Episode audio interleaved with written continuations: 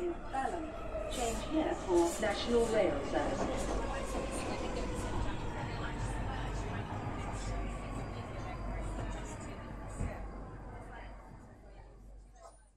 Bine ai revenit în stația Londra. Eu sunt Manuel Cheța de la manuelcheța.com și tu asculti podcastul Un român în Londra. De data aceasta suntem la episodul numărul 168 denumit Brexit ultima săptămână. În acest episod vreau să vorbesc despre reprogramarea pentru vaccinul COVID, despre formulare trimise prin e-mail pentru setter status și despre lucruri mai puțin știute despre istoria UK. Până una alta, podcastul de față este partea Think Digital Podcast Network și mă găsești pe Podbean, iTunes, Spotify, pe radio.com și pe YouTube.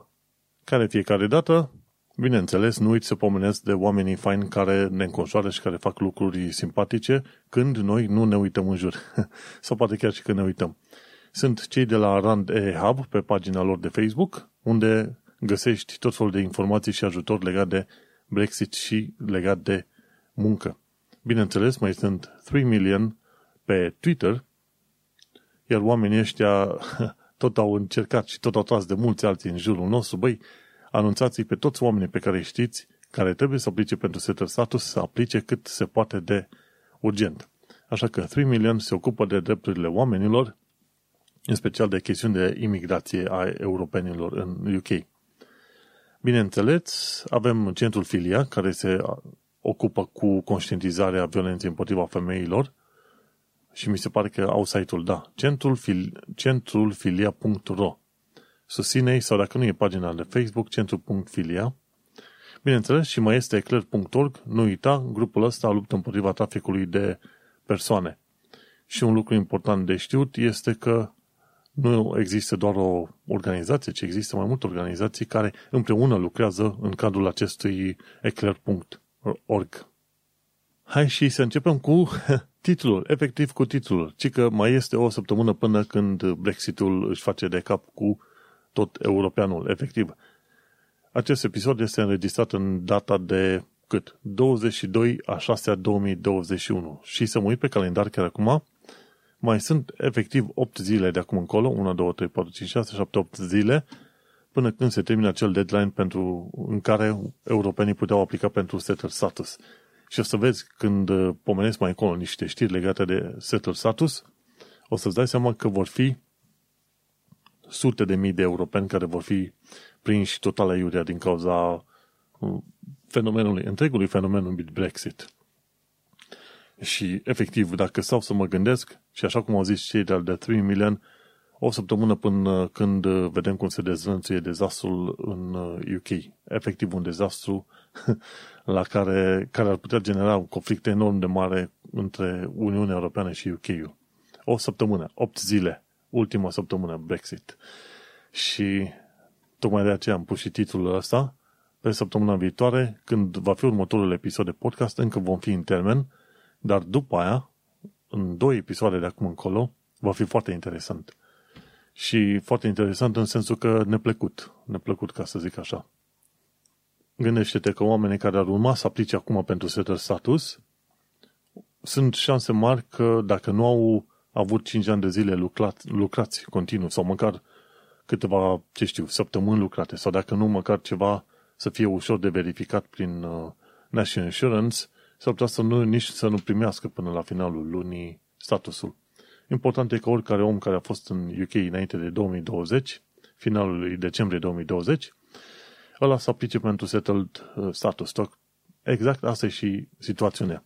Chiar dacă nu primește deocamdată decizia. Teoretic, cei de la Home Office au spus că vor avea ceva latitudine și vor căuta să înțeleagă de ce oamenii nu au aplicat până la ora să la setul status. Dar până acolo, hai să mergem pe mai departe la un alt subiect interesant, și anume reprogramarea pentru vaccinul COVID. Și aici o să vorbesc și despre COVID pentru că e o secțiune destul de mică.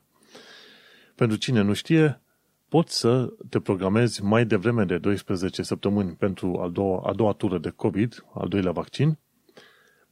De ce? Pentru că în ultimele săptămâni s-a schimbat, să zicem, sfatul sau legea și atunci nu mai trebuie să aștepți 12 săptămâni între vaccinuri, ci trebuie să aștepți doar 8 săptămâni. Așa că te poți duce pe site-ul cum îi zice, NHS UK, conditions, și pe aia caută Book Coronavirus Virus Vaccination și în acel serviciu, undeva în josul paginii, după mesajul de important, zice Manage My Appointments. Important este că tu trebuie să ai appointmentul vechi, vechea întâlnire, sau cum îi se mai spune, vechea, vechea serie, pentru că altfel va fi complicat sau efectiv imposibil să schimbi appointmentul din data la care a fost programat la o dată mai nouă. Exact asta am și făcut. Inițial am fost înscris pentru data de 8 sau 9 august, ca să primesc al doilea vaccin și mi-am făcut uh, întregul proces și acum am reușit să mă mut pe 18 iulie, cam cu aproape 3 săptămâni mai devreme.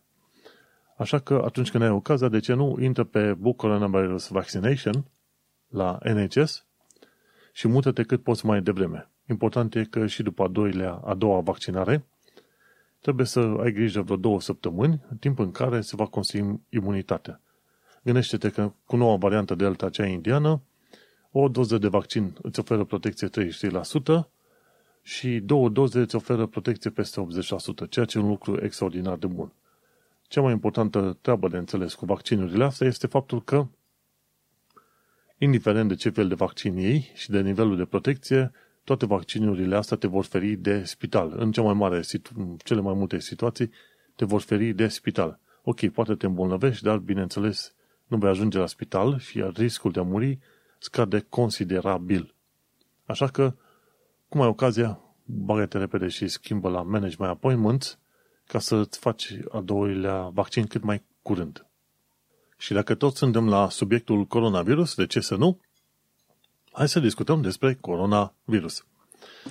Ce am înțeles eu este că COVID a generat 10.000 de miliarde de, în, în, de dolari daune în economia mondială. Asta e o sumă extraordinar de mare. 10.000 de miliarde daune. Dar gândește-te, dacă până la urmă nu se făceau vaccinurile și nu se luau măsurile de lockdown, cât de rău era, cât de, de departe se ducea în, în ceea ce privește daunele pe care le putem avea din cauza coronavirusului. Și încă nu s-au făcut calculele totale și nici măcar nu se știu exact numărul total de victime din cauza coronavirusului. Știi ce este și curios și foarte trist în perioada asta? Este faptul că oamenii se bat cu pumnii în piept că vor în, uh, vor în vacanțe, că vor să plece pe undeva, că s-au săturat de pandemia asta. Și oamenii nu se gândesc că până la urmă au ajuns foarte mulți în spitale, foarte mulți au murit pe toată planeta asta și că este într-adevăr o tragedie generală. Faptul că e o boală, la un moment dat, îi face pe unii oameni să creadă că, ok, e ceva venit de la Dumnezeu, o năpastă, ceva acolo și atunci nu ar trebui să ne, să ne pierdem prea mult timp gândindu-ne la victimele COVID-ului, efectiv. Și e destul de trist când văd oameni că se plâng că nu reușesc să-și facă concediu anul ăsta, că au suferit ei prea mult. Păi da, dar voi ați suferit, dar gândiți-vă câți alții au murit, câți alții au ajuns să fie groaznic de bolnavi de pe urma asta și vor rămâne cu urme probabil pentru toată viața. Și, da, în pandemia asta am putut să văd foarte mulți oameni care s-au băgat să ajute în stânga și în dreapta. De exemplu, NCS când a avut nevoie de voluntari, a strâns mai bine de jumătate de milion de voluntari în câteva ore. Când s-a zis, ok, avem nevoie de voluntari, au strâns pe bandă rul, rulantă. Deci asta e un lucru bun. Pe de altă parte, vezi o tonă de oameni care vor neapărat să meargă în concediu, că s-au, suferit, s-au săturat să stea în uh, groaznică suferință în lockdown, în timp ce statul le plătea banii pentru furlough, adică șomajul la tehnic. Și e un lucru destul de trist. Ar trebui să ne gândim în toate situațiile astea, băi, foarte mulți oameni au suferit, foarte mulți oameni au avut o viață extraordinar de grea și urmele vor rămâne în țări, populații, grupuri de oameni pe bandă rulantă, iar noi ne plângem că n-am, noi, unii, se plâng că n-au reușit să se ducă cine știe undeva în concediu.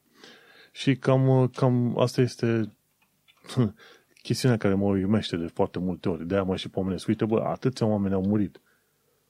Tu măcar ar trebui să îți oferi un moment de reflexie, să zici, sunt puțin cam prea mulți, este ciudat. Dacă era război, atunci probabil oamenii se gândeau de două ori. Băi, poate chiar nu trebuie. Dar acum că a lovit o boaie, boală, zici că ok, pe care l-a lovit, asta este. Adică îl lași în boia sorții. Dar adevărul e că Eu nu m-am bucurat că până la urmă n-am prins boala, presupune că n-am, n-am fost bolnav, că prin vaccinul și legat de concedii, de viață bună, de alte chestii, alea vor veni când vor veni. Mai important este că o mulțime de oameni au suferit pe parcurs și încă, încă vor mai suferi, pentru că pandemia asta cumva va, va merge așa, valuri, valuri, poate încă unul sau doi ani de zile prin toată planeta asta. Legat de statistici COVID, în UK 43,2 milioane de oameni au fost vaccinați cu prima doză. Și este un număr foarte mare. Adică, dacă stai să te uiți, cred că UK-ul este pe locul 2 la vaccinare. Mi se pare că înainte de UK este Malta, care a vaccinat mai mulți oameni.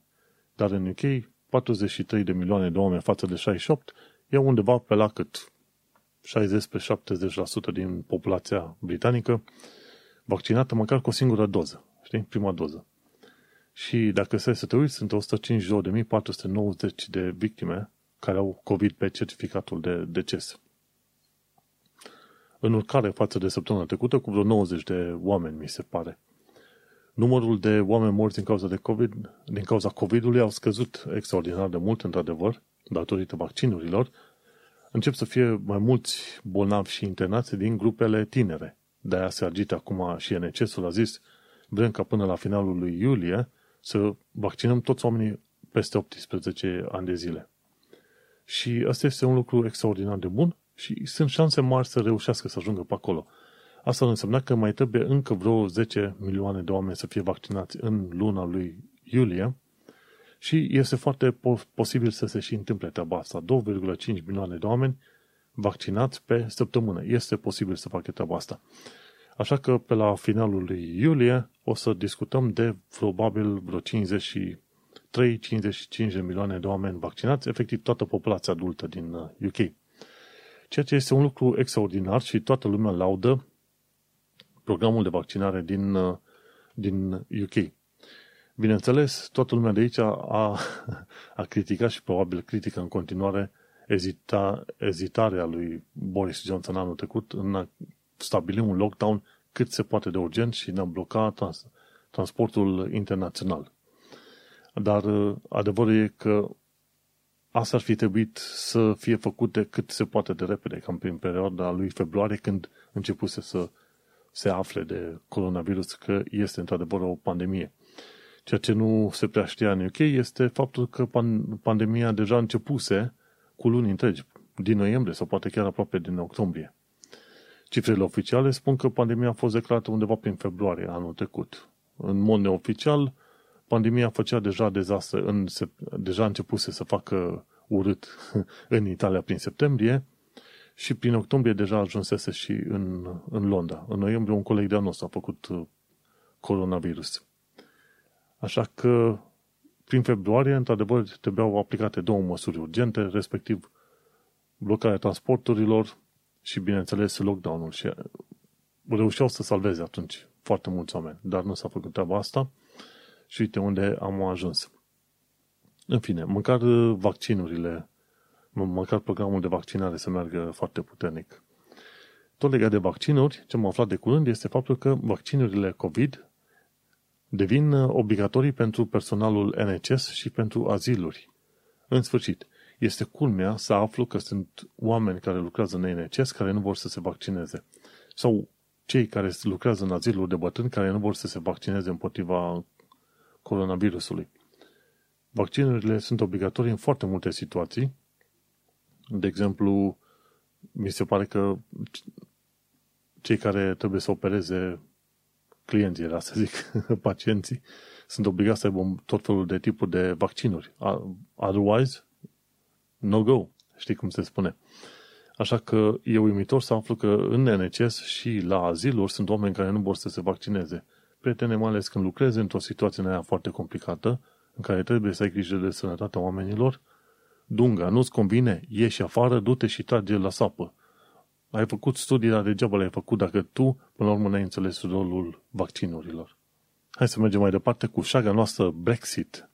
Ce am aflat de curând de la Adina Măclan, undeva pe, pe Twitter, dacă stau să mă gândesc bine, că am pus uh, linkul acolo, ci că poți să iei paper application form via, cum îi zice, via site-ul guvernului UK, în sensul că poți să primești prin e-mail formularul, îl completezi, îl printezi, după aia îl scanezi, formularul respectiv și îl trimiți înapoi către guvernul UK. Deci este și asta o posibilitate. Să zicem că n-ai acces la aplicația aia sau că aplicația nu merge cum trebuie, atunci există într-adevăr un formular online pe care îl poți folosi și să-l completezi și să-l trimiți înapoi prin e-mail, ba chiar prin poștă dacă vrei.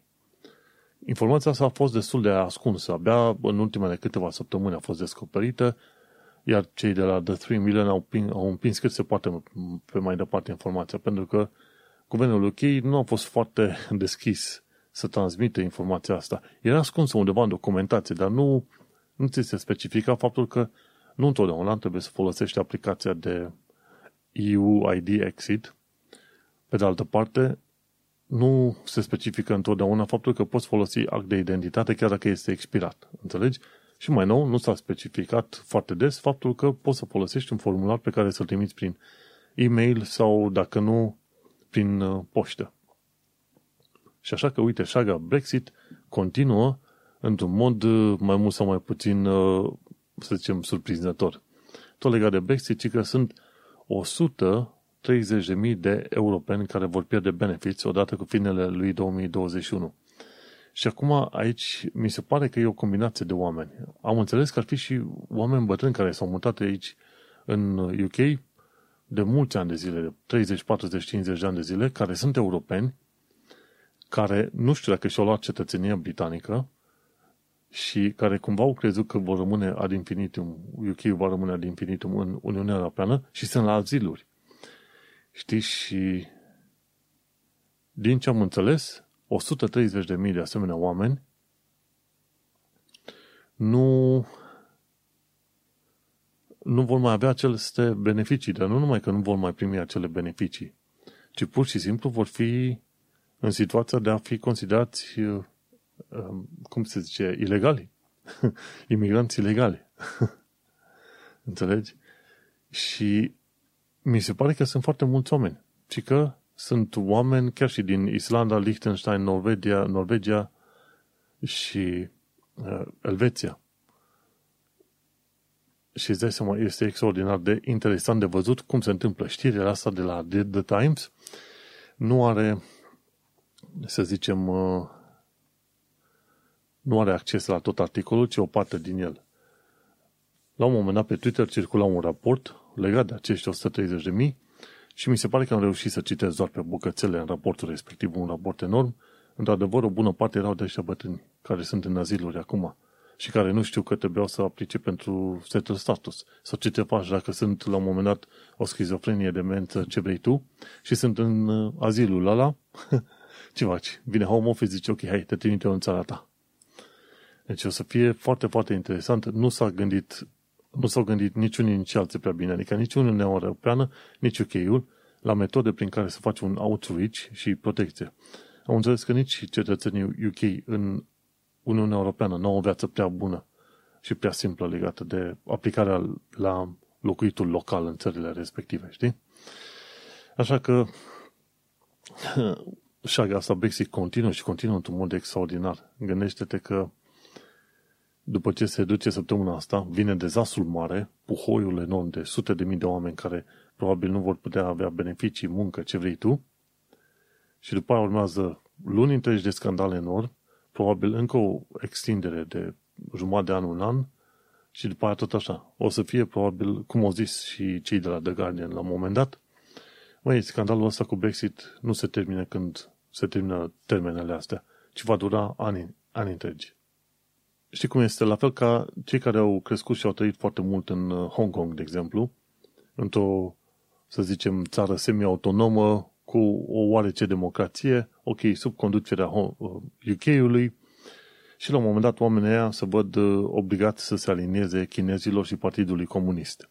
Tot așa, o tonă de oameni care au venit în UK au crezut că va fi în Uniunea Europeană în continuare, și au făcut viața zeci de ani de zile, au trăit în UK, după aia au văzut că sunt aruncați așa direct în meat grinder, cum se spune, direct în fața tractorului și călcați în picioare.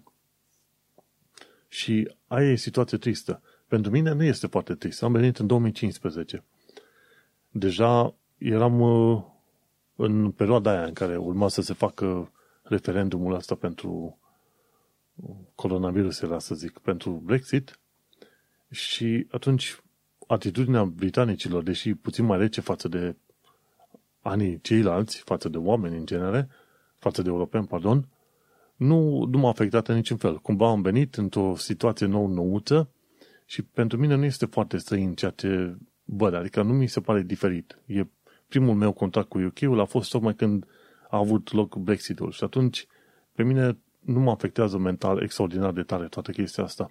Gândește-te cum ar fi fost să mă fi mutat în UK în urmă cu vreo 20 de ani de zile, să fi fost eu dintr-o țară din Europa, gen Germania, gen Germania, Franța, Italia, Spania, și după care să văd cum asist, atitudinea britanicilor în genere se schimbă față de mine ca european și după aia să văd cum mai devreme sau mai târziu trebuie să trec prin tot felul de procese prin care să explic, băi, că am lucrat aici, sunt legal, am casă, am masă, ce vrei tu. Au fost oameni europeni cu casă, masă, care, bineînțeles, nu aveau cetățenia britanică, dar care, la un moment dat, au fost refuzați de, de la settle status. Pentru că, în ultimii 5 ani de zile, nu aveau dovada completă de rezidență. De ce? Pentru că poate erau plecați timp de un an, ori n-au lucrat o perioadă și oamenii ăia care de zeci de ani de zile stăteau în închei. Gândește-te cum se simt oamenii respectivi când zeci de ani de zile au trăit într-un anumit sistem, au într-o, într-o realitate în care UK era în Uniune și mai apoi totul să se dea peste cap așa. Aproape de la o zi la alta. Bineînțeles, nu de la o zi la alta. De ce? Pentru că campanii anti-UE au fost făcute încă din anii 70-80. Cam imediat după ce UK-ul a intrat în, în Uniunea Europeană, campaniile s-au făcut în, în exact, aproape exact aceeași perioadă.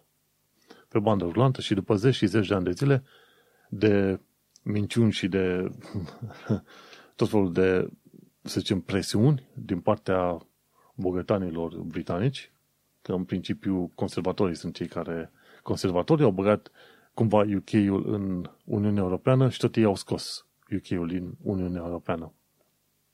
Și aici este un exemplu foarte clar că nici țările foarte bogate și foarte puternice nu sunt salvate de politicieni corupți, miserabili și mincinoși. Bineînțeles, efectele la nivel de individ sunt uh, total diferite față de țări gen România sau țări ca în Africa sau în America de Sud, unde corupția duce la o durere mult mai mare uh, la nivel de individ decât în UK, de exemplu. Dar uh, știi cum este, astea sunt realitățile vieților, vieții oriunde te duce și până la urmă cred că singurul lucru care este neschimbabil este faptul că lucrurile se schimbă. Și asta nu e vorba mea, bineînțeles. Asta e o vorbă foarte veche, cred că de sute de ani de zile. Nu știu cine a zis-o, cum am zis-o. Probabil o să zic că o să dau credit celui care a, care a zis uh, treaba asta. În fine, singurul lucru sigur este că lucrurile se schimbă în mod continuu și atunci este și un fel de indiciu pentru mine venit aici. Ok, am venit, m-am învățat cu o societate într-un anumit fel, să nu mă aștept ca societatea din UK să rămână întotdeauna la fel.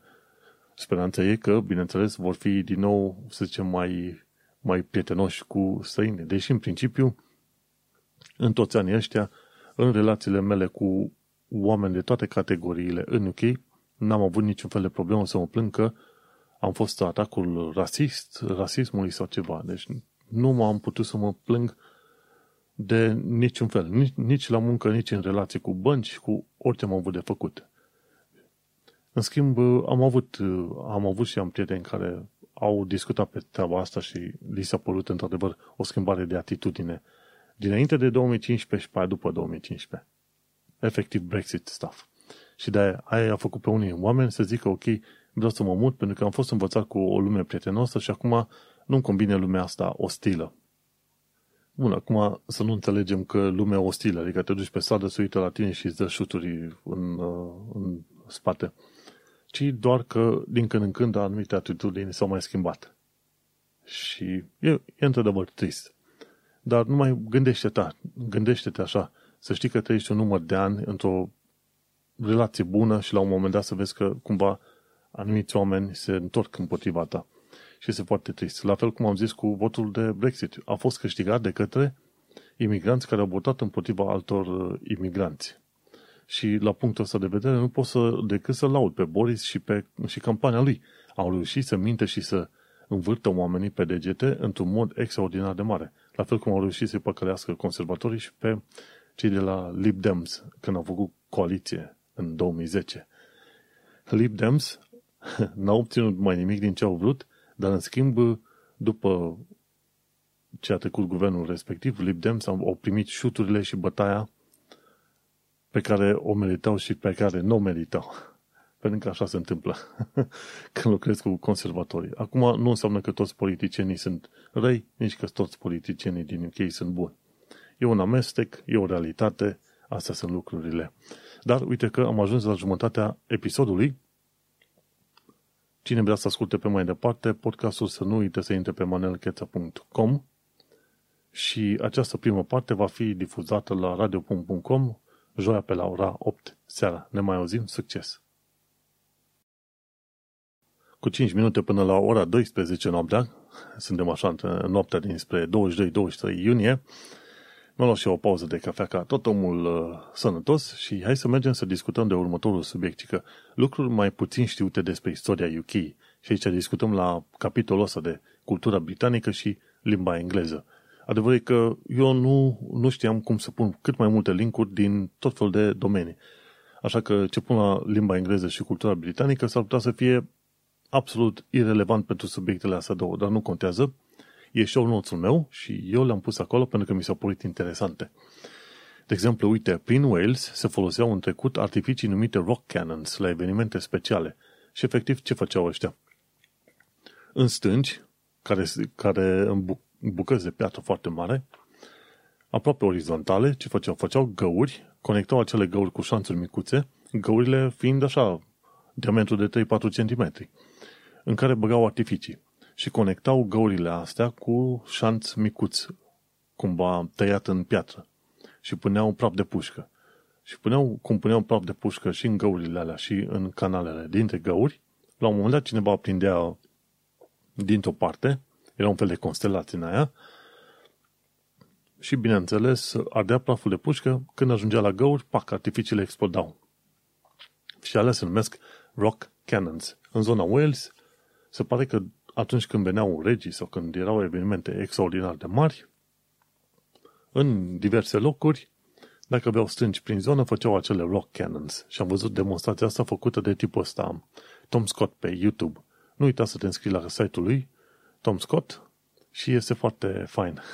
Deci, ci că istoria a uitat aceste uh, artificii foarte vechi și noi le-am recreat. Dar, de fapt, n-a uitat istoria, uite că ne-a adus chiar el la minte.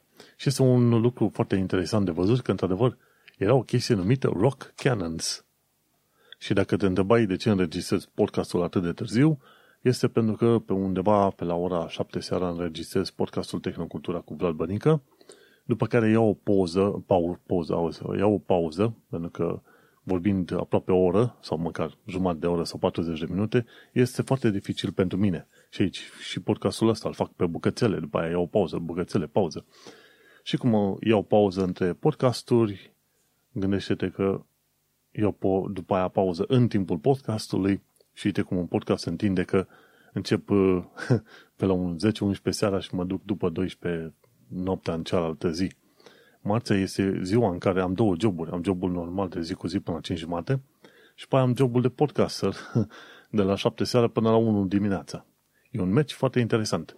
Dar, bineînțeles, este util, mă ajută și pe mine, îi ajută și pe alții. Hai să mergem mai departe cu ce vreau să pomenesc. Uite, ci că lifturi folosite pe Grand Western Canal în secolul XIX.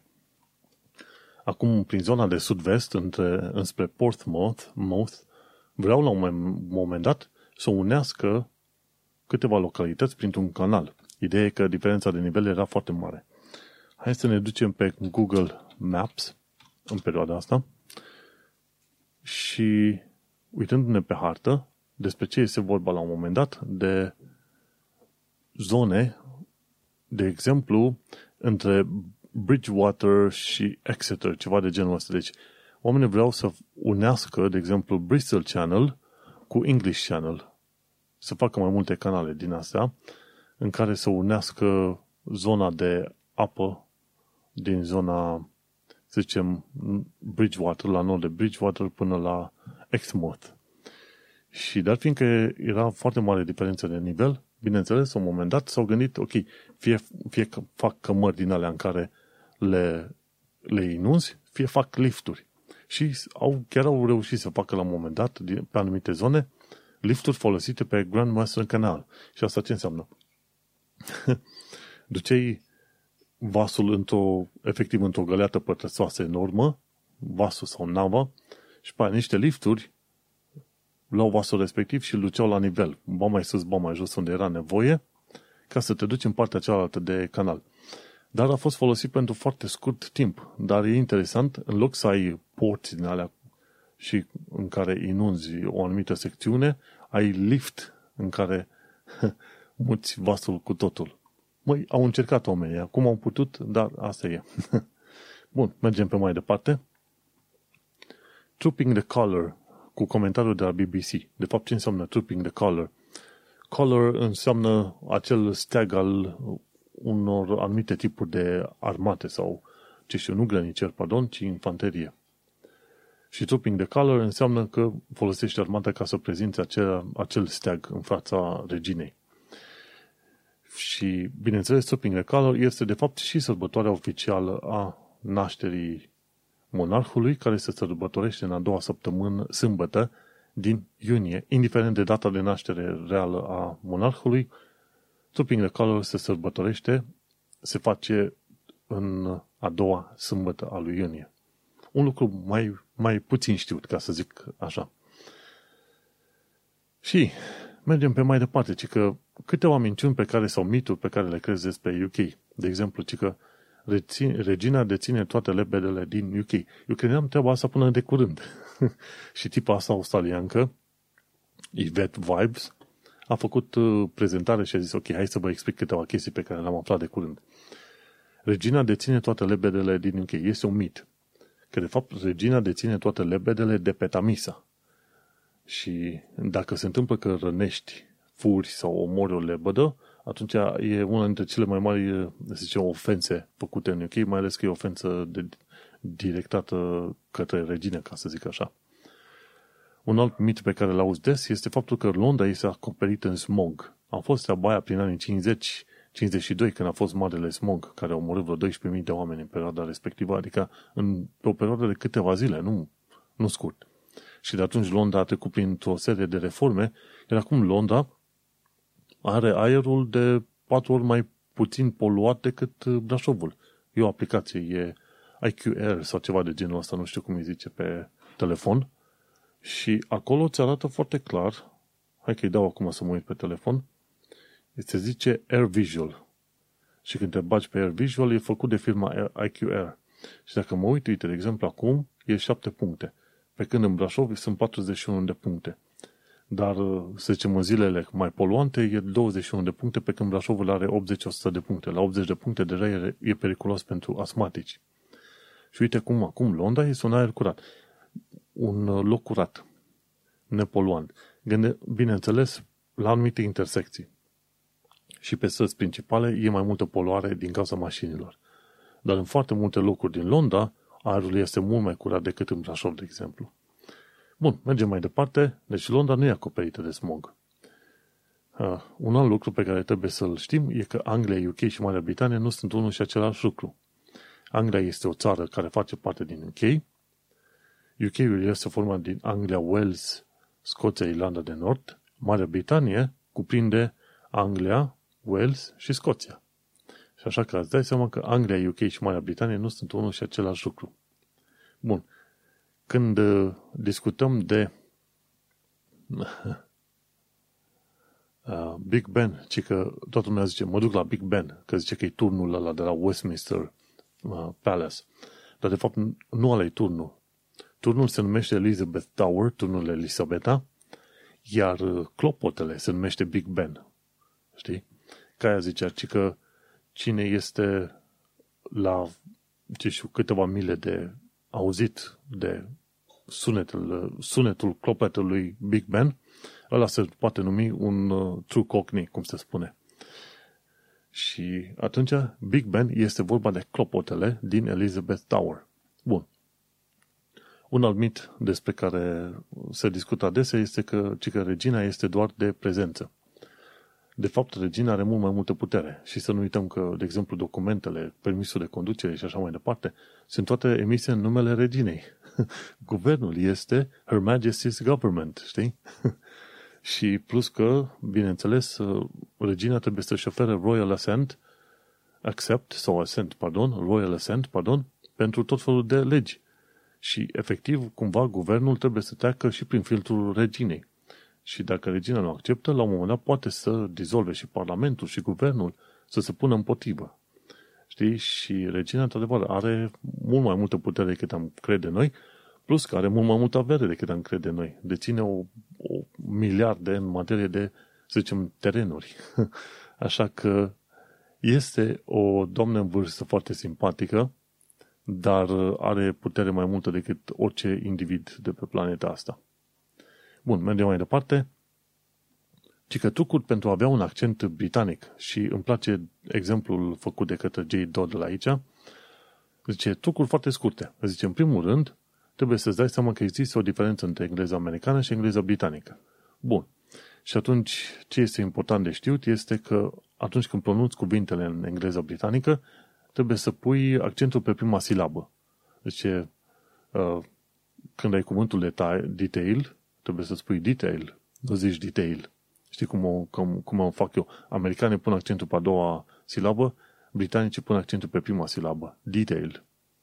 Și pe aia masaj, masaj. În loc să zici masaj, care înseamnă masaj, dar în engleză americană zici masaj. Știi? Și atunci, punând accentul pe prima, pe prima silabă, îți permiți, tu permiți cuvântului să aibă anumite inflexiuni și melodicitate.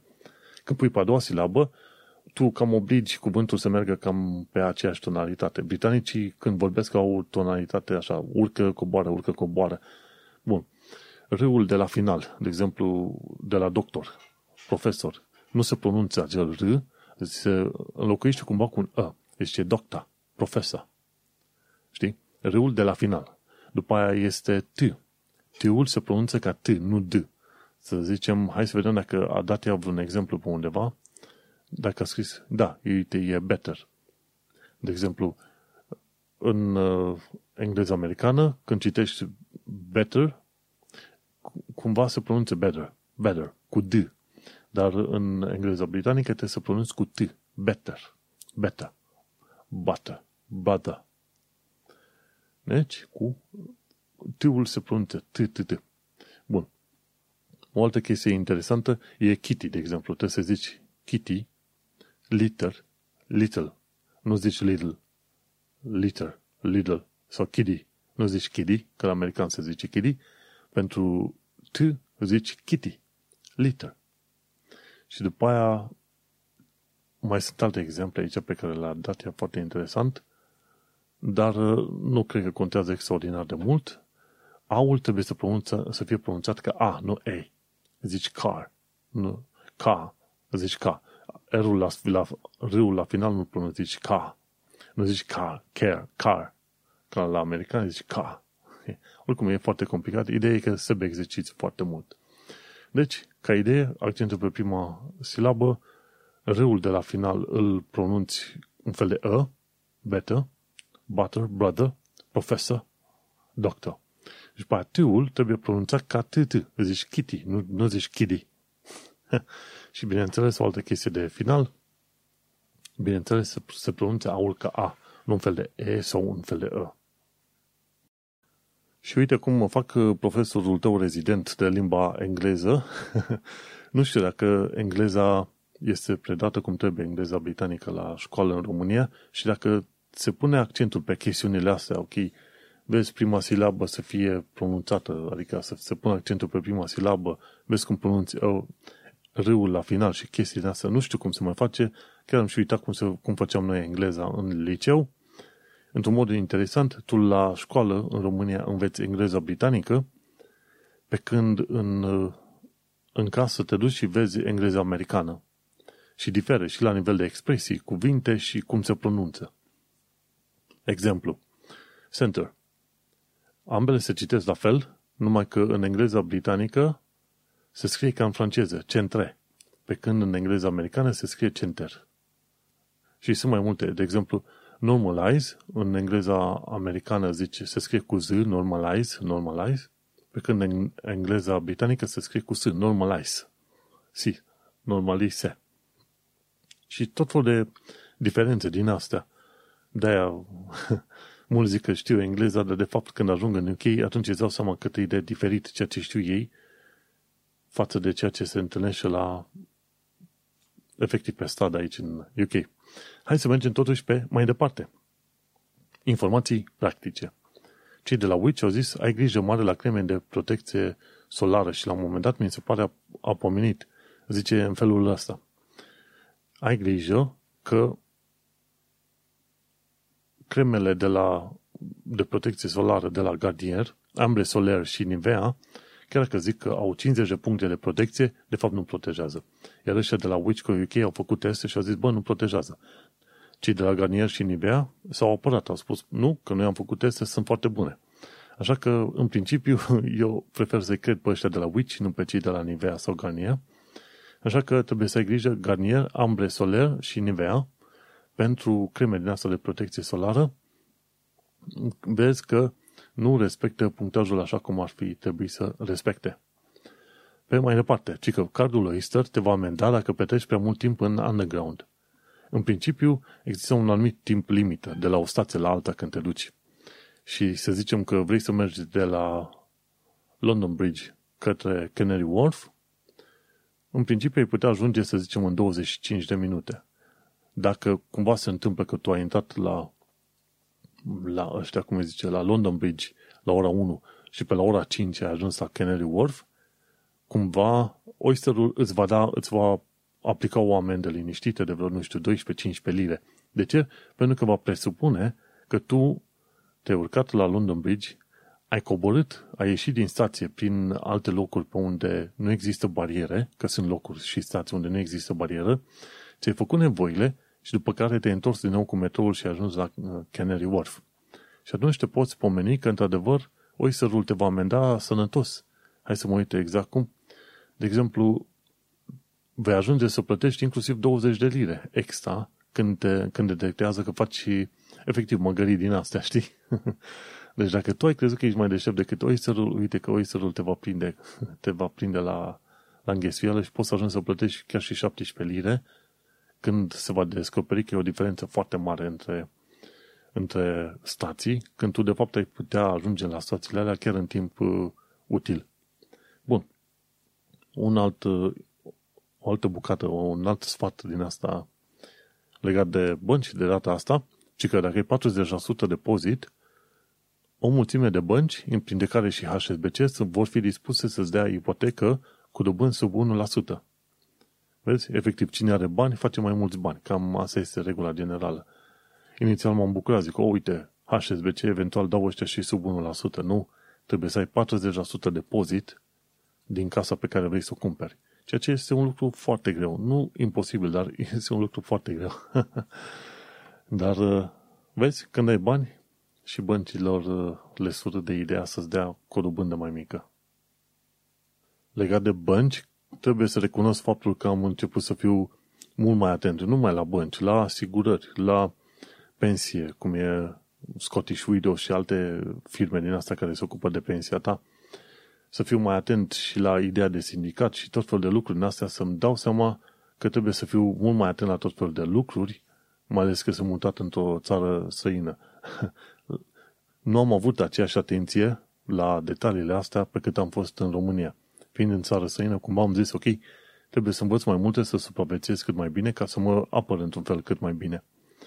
Și tocmai de aceea am uh, avut așa paleta mea de interese sau s-a extins destul de mult și înțelegerea mea a unor subiecte, mai ales legate de finanțe, bineînțeles s-a, s-a lărgit destul de mult, pentru că, vorba aia, trăiești într-o țară destul de modernă și este bine să înțelegi tot felul de aspecte din astea de a mai povesti și de bănci câteodată sau alte lucruri de genul ăsta. Mergem în continuare. ci că viața în Londra și sănătate. Plimbare prin Richmond este a lady din London, a făcut o plimbare prin Richmond de curând și a făcut un filmuleț pe YouTube. M-am uitat, foarte făinuț și explică cum te plimbi chiar prin zona centrală a Richmond și sunt câteva parculețe prin jur, inclusiv un parcul ăla chiar foarte mare, Richmond Park, unde găsești cerbi. Și este un film foarte fain. Când ai ocazia, de ce nu, du-te și plimbă-te prin Richmond. Deși nu mulți oameni își vor permite să-și iau casă în zona aia, măcar să vezi ce înseamnă viața bună din sud-vestul Londrei. Bun. Ce se întâmplă imediat după ce primești cetățenia britanică? E americanul ăla de care am zis eu în episoadele trecute, Ewan, Evan Edinger. Și-a luat cetățenia britanică și după ce îți primești cetățenia britanică, dacă ai permis de rezidență în la biometrică, primești o notificare de la Home Office. Mi se pare că în, într-o săptămână sau două trebuie să tai permisul ăla în patru bucăți aproape egale și să-l trimiți cât mai repede către Home Office, altfel primești amendă. Deci, primul lucru pe care îl trăiești, ca aia spune Ivan Edinger, zice, băi, tocmai primit cetățenia britanică și primul lucru de care sunt informat e că poți să iau o amendă dacă nu trimit permisul ăsta tăiat în bucăți în timp de două săptămâni. Zice, halal salutare de bine, ca să zic așa, știi? Dar adevărul e că nu. Sunt lucruri pe care le faci. Fiecare țară ar putea avea condițiile sale, care mai de care mai ciudate. Așa că, știi cum e. Sunt condiții, te pui și le faci și mergi mai, mai departe. Dar a fost simpatică și interpretarea lui. Bun. Și la viața în Londra și în sănătate, ci că despre proiectul enorm numit London Underground. Și nu. London Underground este sistemul de metrou cel mai vechi din lume, mi se pare, de la 1850, chiar mai devreme de atâta când, uh, mi se pare, 1850 sau chiar mai devreme, Metropolitan Line a fost prima linie pe London Underground. Și pe au fost mai multe firme care au făcut uh, căi subterane, după care toate au fost consolidate undeva prin anii 60-70 în secolul trecut și a fost o consolidare foarte puternică făcută undeva prin 2008 cu Oysterul, în așa fel încât să poți folosi același Oyster și pe underground și pe overground, dar și cu trenurile pe interiorul Londrei. Și este un lucru extraordinar de mare, având numai Oyster cardul, cum te poți plimba prin mai multe sisteme, inclusiv autobuze, și să nu trebuiască să ai tot felul de bilete și de permise. Un lucru extraordinar de bun. Și cine vrea să știe, eu laud underground extraordinar de mult pentru că este curat și foarte bine amenajat, știi foarte repede unde, în ce direcție trebuie să te duci, doar să urmărești indicii, indicatoarele. Underground merită toată lauda. Și că, uite, ne apropiem imediat de finalul uh, episodului, mai avem de discutat despre, bineînțeles, actualitatea britanică și londoneză. Aberez despre multe lucruri, dar uh, sper să-ți faci o idee. Sper că tu în România sau în sănătate unde ești să-ți pui întrebări. Cred că cel mai bun lucru în toată viața asta pe care poți să-l faci este să-ți pui întrebări despre orice subiect. Și în felul ăsta să răscolești în creierul tău și să-ți dai seama unde, unde te interesează, care sunt prioritățile tale, ce vrei să știi mai mult, ce vrei să faci în viață. Bun. Pe mai departe. Ci că 5.000 de rezidenți din Wales vor primi Universal Basic Income timp de 2 ani într-un test. Și asta înseamnă că oamenii ăia, cumva, cred că aleși aleatoriu din tot felul de grupe, uite, Rocco ne face, câinele proprietarului ne face concerte, oamenii ăia vor primi bani suficienți ca să trăiască și nu vor trebui să muncească pentru banii respectivi. S-au făcut teste de genul în Finlanda, nu prea au reușit, vor să facă teste aici în UK, vedem dacă vor reuși. Ideea generală este că dacă îi oferi omului minimul necesar de la mâncare, locuință, ce vrei tu, o să, acel om va prefera să fie cu minte, să fie un cetățean util, să învețe lucruri, să, fie, să se ocupe de o anumită vocație, să meargă pe mai departe.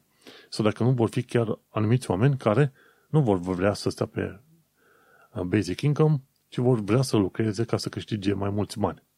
Și cumva se consideră că dacă ar exista acel Universal Basic Income, tot omul să primească bani, atunci cumva societatea tot va merge mai departe. Sunt curios să văd cum este.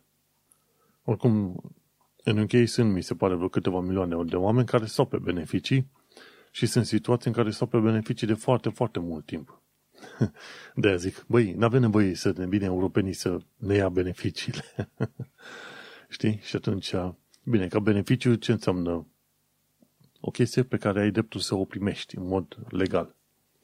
Sunt unii care cumva abuzează sistemul, dar asta este altă poveste. E interesantă ideea de Universal Basic Income. Cine știe cum o ieși. Bun, dacă vrei să vezi cum arată Londra ca model la scară, cu clădiri, cu râul, cu totul, te poți duce în zona King's Cross în vara asta și poți să vezi cum arată o parte bună din Londra, cred că zonele 1 și 2. Ci că e un loc numit Coal Drops Yard. E chiar în spatele King's Cross Station și din data de 1 iulie până pe 21 septembrie poți să vezi acest, acel model al Londrei, Londra la scară, cu șardul și cu toate, toți grăienorii, inclusiv cu blocurile și zgârienorii care vor fi aprobați și vor fi ridicați în, să zicem, următorii 10 ani de zile. Foarte interesantă faza asta, o să vreau să merg să văd și eu. Londra de sus. La Cold Drops Yard, chiar în spatele King's Cross Station. Interesant.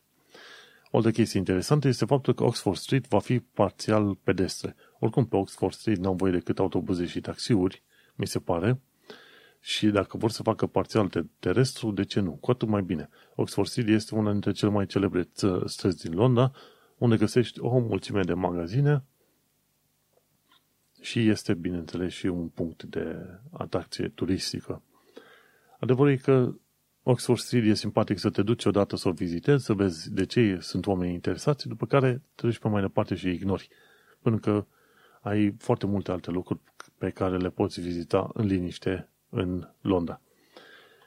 Ce am aflat de curând este faptul că vacanțele în UK costă din ce în ce mai mult pentru că cererea este mare. Dar fiindcă oamenii nu vor să riște să plece în sănătate și poate să stea în carantină, la întoarcere, bineînțeles că vor să meargă la mare în UK. Și cum cererea este enormă în perioada asta, prețurile au crescut cu 30 până la 100%. Deci aproape s-au dublat în destul de multe locuri. Și oamenii se plâng că este prea scump, că era mai ieftin să meargă, de exemplu, în Malta sau în alte părți. Și... Dar a fost nevoie să meargă în UK, dacă tot au vrut, pentru că n-au voie, adică este dificil să pleci din țară și după aceea să te întorci să stai în carantină. Pe de altă parte, cum ziceam la început de episod, prietene, milioane de oameni au murit de pe planeta asta și tu îți plângi că nu poți să-ți faci concediul în Malta în perioada asta. Poate că meriți să plătești prețul la dublu dacă tot vrei vacanță în, în UK pe aici, pe la mare. Așa că plătește și taci și suferă încolo pentru că sunt unii oameni care au suferit mult mai mult decât tine. Mergem mai departe, ci că pe 18 iulie 2021, în Trafalgar Square, este Chess Fest, un festival al șahului. Ci că vor fi zeci de instructori de șah un, care vor petrece timp cu tine să te învețe cum să joci șah. Chiar în Trafalgar Square. Foarte interesantă inițiativa normal că merită pomenită. De curând, ce am aflat este că unii clienți de UK au primit apeluri aleatorii de la străini din cauza unor probleme tehnice. Adică tu sunai un, un număr de telefon pe care îl știai, de exemplu sunai pe Ghiță și îți răspundea John. Sau sunai pe John și îți răspundea un nene aleatoriu. Înțelegi? Și atunci foarte, oameni, foarte mulți oameni erau speriați, nu știau ce se întâmplă, credeau că au fost săcuiți. Dar, de fapt, cei de la UK au avut o problemă tehnică în care oamenii erau rerouting auto, în mod automat, erau direcționați către numere aleatorii. no, eu n-am pățit treaba asta, dar uite că unii oameni chiar au pățit-o. Și în caz că ți s-a întâmplat și ție, gândește-te că n-ai fost săcuit, tă UK-ul a avut niște probleme tehnice. Și ultimele două chestii pe astăzi, care sunt mai puțin pozitive, ci că consiliile locale din UK au refuzat 6 din 10 cazuri care au cerut suport pentru COVID self-isolation. Adică oamenii au cerut să, să stea în izolare pentru că au fost detectați cu COVID și consiliile au refuzat. Există că condiții destul de stricte pentru a fi acceptat pentru banii de izolare. Și, bineînțeles, dacă oamenii ăia nu pot fi ajutați, atunci ai ce să faci decât că te duci să muncești. Au fost foarte multe situații în care cel puțin cei din patura de jos a muncii în UK, în special cei de la deliveries, au preferat să meargă să muncească cu COVID Numai și numai ca să strângă niște bani, pentru că altfel nu își puteau plăti mâncare, chirie, ce vrei tu. Și când pui omul mâncare versus, uh, sau nu, viață versus boală, va merge mai departe cu boala, pentru că nu va avea ce face, știi? Și e trist că 6 din 10 oameni n-au putut fi ajutați în situațiile astea. Alte situații, ci că guvernul UK a ascuns detaliile pentru sick pay scheme pentru cei care se izolau din cauza COVID. Și mi se pare că erau situații în care oameni puteau să se folosească de sick pay scheme ca să primească ajutor pentru izolare. Și guvernul UK cumva a ascuns informația asta. A ieșit la iveală abia de curând în site-ul ăsta, Politico. Și asta au întâmplat foarte multe măgării, ca să zicem așa, în perioada asta. și mulți oameni au suferit. Cred că cantitatea sau mărimea suferinței va rămâne o mare necunoscută timp, timp îndelungat. Probabil, probabil, în câțiva ani de zile de acum încolo, vom vedea cărți, documentare, ce știu, cronici scrise în care o să aflăm, să zicem, mărimea suferinței într-o, într-o cantitate sau într-o dimensiune total nouă. Așa că deocamdată la cald toată lumea este cumva supărată de lockdown, dar nu știe de fapt care a fost prețul plătit de o mulțime de oameni. În, în închei și în alte părți. Și ca idee generală, apropo de, apropo de UK și în alte părți, din ce am uh, reușit să văd un tabel care circula în perioada asta în, pe Facebook, UK-ul este pe locul 2 la vaccinare în Marea Britanie, dar România este pe locul 2 de la coadă la vaccinare. Mi se pare doar 20% din oameni s-au vaccinat și așa că tot mai aud oameni din România. Măi, că noi avem un succes enorm cu vaccinarea. Păi da, la 20% față de cât 50-60% UK-ul, nu știu cât de succes enorm poate să fie considerat ăla, când în UK, în, în, UK, în România, vaccinarea s-a făcut total haotic. Te duci într-un sat aleatoriu la 200 de km distanță să te vaccinezi. Dacă asta nu-i ciudat, atunci nu știu ce să mai zic. Și, în fine, ideea este că am ajuns la final de episod și îți mulțumesc că m-ai ascultat. Vorba aia, câteodată abelezi cât se poate de mult, dar de ce nu E vorba de un român în Londra cu părerile lui personale, subiective, care din când în când pomenește și de niște știri, ca să avem un context social și istoric. Dar, în fine, suntem la final de episod. Acest Un român în Londra, episodul este finalizat la, cu numărul 168, denumit Brexit ultima săptămână. Am vorbit despre programarea pentru vaccinul, reprogramarea pentru vaccinul COVID, despre formulare trimise prin e-mail pentru setul status și lucruri mai puțin știute despre istoria UK. Eu sunt Manuel Cheța de la manuelcheța.com iar tu ai ascultat podcastul Un român în Londra. Succes!